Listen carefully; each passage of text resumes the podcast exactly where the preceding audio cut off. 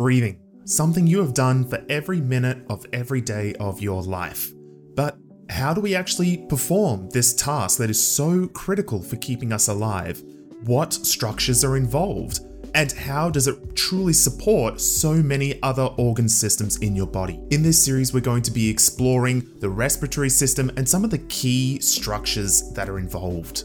Now, given that we have just finished with the cardiovascular system, it's important that we really keep in mind how closely both of these systems are connected and how they really work together. So, when we are looking at the circulatory system, its primary responsibility was transport. It is to transport nutrients, oxygen, all this sort of good stuff to the tissues whilst removing waste, such as carbon dioxide. And it did this by a process called internal respiration. Now, this works hand in hand with the respiratory system in that one of the main features that we are seeing here, and this is something we're going to be exploring in a moment, is pulmonary ventilation. So, pulmonary meaning lungs, and ventilation to ventilate, to move air. So, pulmonary ventilation is the process of moving air in and out, and we also have external respiration. Now, it's important that we don't get these muddled up. External respiration is the exchange of oxygen and carbon dioxide between the lungs and the blood. Internal respiration is the exchange of oxygen and carbon dioxide between blood and tissues. So please be very careful with that distinction. Now, looking very briefly at some of the sort of main anatomical features of the heart, what we see here is that we have our right lung and our left lung, but you'll notice they don't quite look the same. Our right lung is actually bigger than the left lung. So the right lung has three lobes, whereas the left lung has two. Now, the primary reason for this is because of this little feature here, the cardiac notch. So, the reason why the left lung is actually smaller is because our heart's in the way. Now, in the same way that we explored with the cardiovascular system or looking at the heart and we looked at that coronary circulation, the same principle is true when we're looking at the lungs. So, when we looked at the heart, how it, the blood flowed from sort of the atria to ventricles and then out again, yes, blood was moving through the heart, but it wasn't as though there was any gas exchange or any exchange of nutrients or removal of waste during that step. The heart has its own separate coronary circulation to do that function. The exact same thing is true when we look at the lungs.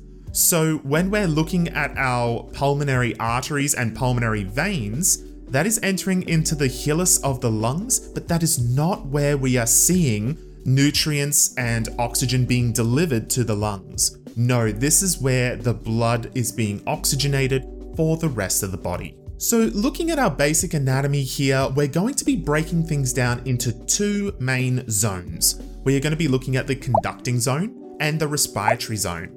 Now, the distinction between these two is very important. The conducting zone, its primary role is movement of air. Something else that you're going to notice me do throughout this entire series of videos here is clearly changing my terminology.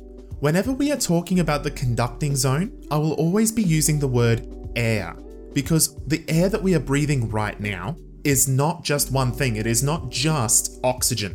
It's comprised of many, many other things of oxygen and carbon dioxide and nitrogen and, and water, um, humidity, stuff like that. However, when we are talking about the respiratory zone, that is where we see the movement of oxygen into the blood and the movement of carbon dioxide out of the blood. So you'll notice in the conducting zone, I refer to it as air because it is moving air in and air out because there are multiple things in air. Whereas in the respiratory zone, we're being a lot more specific. We are looking at the specific movement of key compartments within air. So oxygen moving in, carbon dioxide moving out. Now, our main game plan here, guys, is to start off with the nose and we're going to work our way right down our trachea down into our alveoli. So let's get started. So starting off with the nasal cavity, okay, starting off with our nostrils.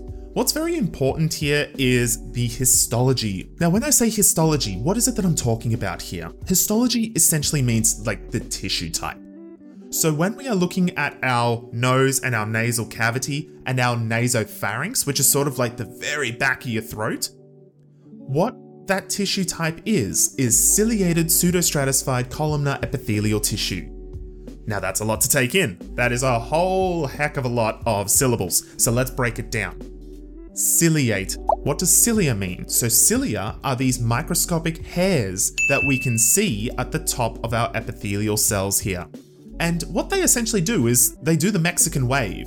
They are constantly flowing backwards and forwards to push substances along its surface. And in the case of our, our nose and nasopharynx, that it's, it's essentially mucus. Pseudo stratified. So pseudo means false, and stratified means multiple layers. So what this means is that it looks like it has multiple layers here, but it actually doesn't. Columnar means it's like a column in shape, and it is a type of epithelial tissue. So it's always good that we learn to break down these words so it's easier to understand their meaning. Now, what we also see with these epithelial cells here is the interspersal of goblet cells. Now, what do goblet cells do? They create mucus, they create snot, essentially. Now, given that we are breathing through our nose, what is the function of all of this? What are we trying to do here? There are three main objectives that these epithelial cells are trying to do before this air that we are breathing right now enters the lungs. It is trying to warm that air up, it is trying to filter that air and clean it, make sure there's no sort of pollutants or anything in there. And we are trying to humidify it, so add moisture to it. This is why if you breathe on a um, on a glass window, it will fog up because of the moisture that you're breathing out. So as we are breathing air and it's coming up through our nose and coming into the nasal cavity, there is two main structures here that I really want to hone in on, that I really want to focus on, and that is the nasal conchae and the nasal meatus.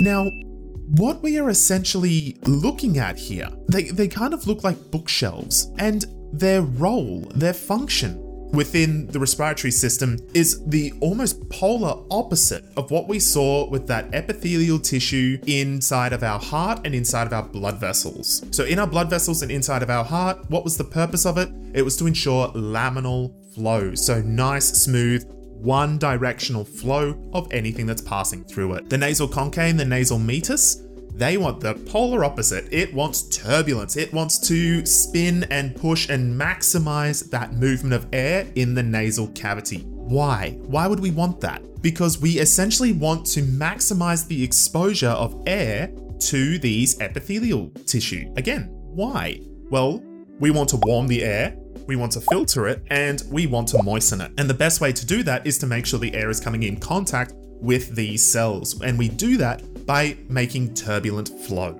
So, what our focus will be moving on now is that we've very briefly looked at the function of the respiratory system and we've started with the nose, working our way up. What we're then going to cover is looking at the pharynx and the larynx. So, I'll see you in the next one.